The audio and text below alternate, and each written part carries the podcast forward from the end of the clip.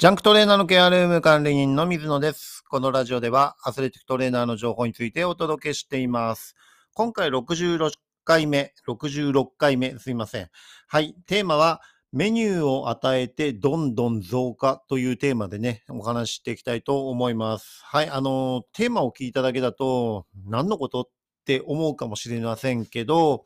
えー、実際にね、トレーナーがというね、立場で、選手が怪我をしたときに、あの、リハビリのメニューとかをね、あの、プログラムすると思います。で、メニューをプログラムして、もちろん段階的に選手も回復傾向になって、筋肉のね、えー、状態も強化されてっていう風になると思います。で、その時に、あの、メニューをね、トレーナーは与えるんですよ、しっかり。で、それって仕事だから。えー、当たり前ですよね。あの、この、今この状態だから、えー、ここをやってって最初に言って、その次のステップに行った時に、じゃあ今このレベルだから、さらに別のメニューを与えていくんですね。で、ここで何が起こるかっていうと、えー、メニューをどんどんどんどん与えることによって、増やしていってしまうだけっていうようなね、ことになりがちです。で、増やしたからには、削らなければいけないんですね。このメニューは、じゃあ今もうここまでの域に行ったからやらなくていいよっていうところを、えー、しっかりと伝えないと、どんどんどんどん選手が、えー、やる種目とかね、やるルーティーンっていうのが増えていっちゃうんですね。で、選手はあのトレーナーのメニューのルーティーンとかね、あの、やるべきことだけではなくて、もちろん エスシー、ストレングスコーチのね、あの、指示のもと、えー、やった方がいいよっていうような自分自身のドリルもあったり、自分自身が考案して、最もなんかパフォーマーにつながるような、えー、毎日のルーティーンっていうのもあると思います。ですから練習前とかにね、あの、やらべ、やらなければいけないことっていうのが、どんどんどんどん増えちゃうんですね。じゃあ、その結果どうなるかっていうと、選手は何もやらなくなります。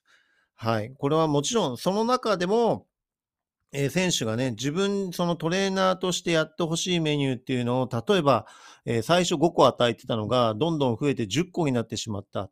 てなると、じゃあ、それ選手やるかっていうと、その中で、えー、頭のいい選手であれば自分自身で考えて、えー、最低限のこれは必要だなという思うことを、えー、いつつぐらいチョイスしてできるかもしれませんけど、えー、選手はどちらかというとガサツなタイプが多かったりするので、ちゃんと細かいそのメニューがどういう役割でどういう働きでっていうところを、じゃあちゃんと考えて頭で理解して、えー、実践してる人がどれぐらいいるかっていうと、えー、なかなかそういったところまで、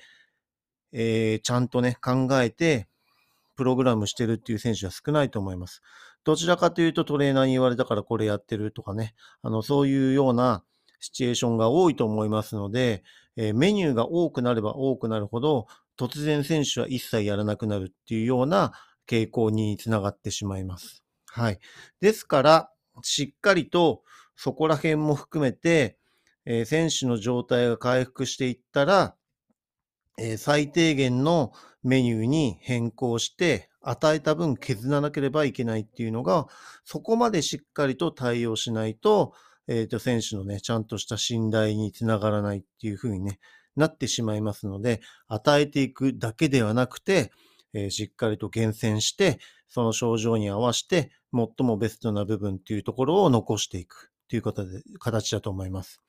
で、えー、自分の場合は、そこら辺が、えー、選手自身がね、あのー、個人でちゃんとできる人もいれば、全くやらない選手っていうのがいるんですね。えー、もう本当に両極端で、あのー、非常に繊細なタイプの選手もいれば、非常にガサツなタイプの選手もいたりします。はい。ですからね、じゃあどうかっていうとね、あの、本当に難しいんですね。で、自分が関わっているのは個人競技ではなくてチームスポーツなので、えー、もうそういった部分でね、必ず毎日これやった方がいいなっていうのは、チームのドリルとしてルーティン化させてしまっています。ですから個人では別にやらなくていいから、その代わりチームでウォーミングアップの前に、とかでね、あの時間を作って、えー、やってもらうようにしています。ですから最低限の、えー、これは、えー、やった方がいいっていう予防スキルに関しては、もう事前にチームの練習メニューの一環という形でプログラミングをして、えー、対応しているっていう形ですね。はい。そういった形で、えー、やる選手がいてやる、やらない選手がいて、で、練習前に、じゃあ選手がどういうルーティンとかね、あの、セルフケアとかセルフコンディショニングやってるのかっていうのを、えー、こと細かく全員の状況を把握できるかって言ったら、そんなことは正直できないんですね。えー、なぜかというと、えー、自分自身も選手のテーピングを巻いたり、選手にストレッチをしたりっていう形で、えー、トレーナーは、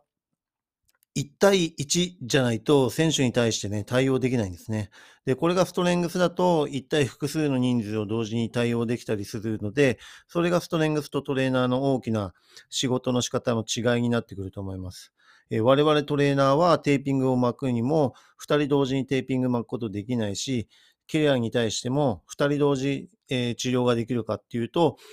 電気系を使ってもらったりとかね、そういう物量とかを使ってもらいながら選手の、えー、実際の体を触るっていうふうにはできると思いますけど、実際にふたり同時に対応できるかっていうと現実厳しいわけなんですよね。はい。ですからトレーナーっていうのは基本的にいちたいいちというような関わり方の時間になっちゃうので、全員に対してマンツーマンで、えー、対応するってなると非常に時間がかかってしまいます。ですから自分の場合は、えー、マストのメニューに関してはチームとして導入する。もちろん、あの、シーズンの最初にヘッドコーチとか、えー、そこら辺のチームスタッフに許可をもらって、自分はにふんかんという時間を、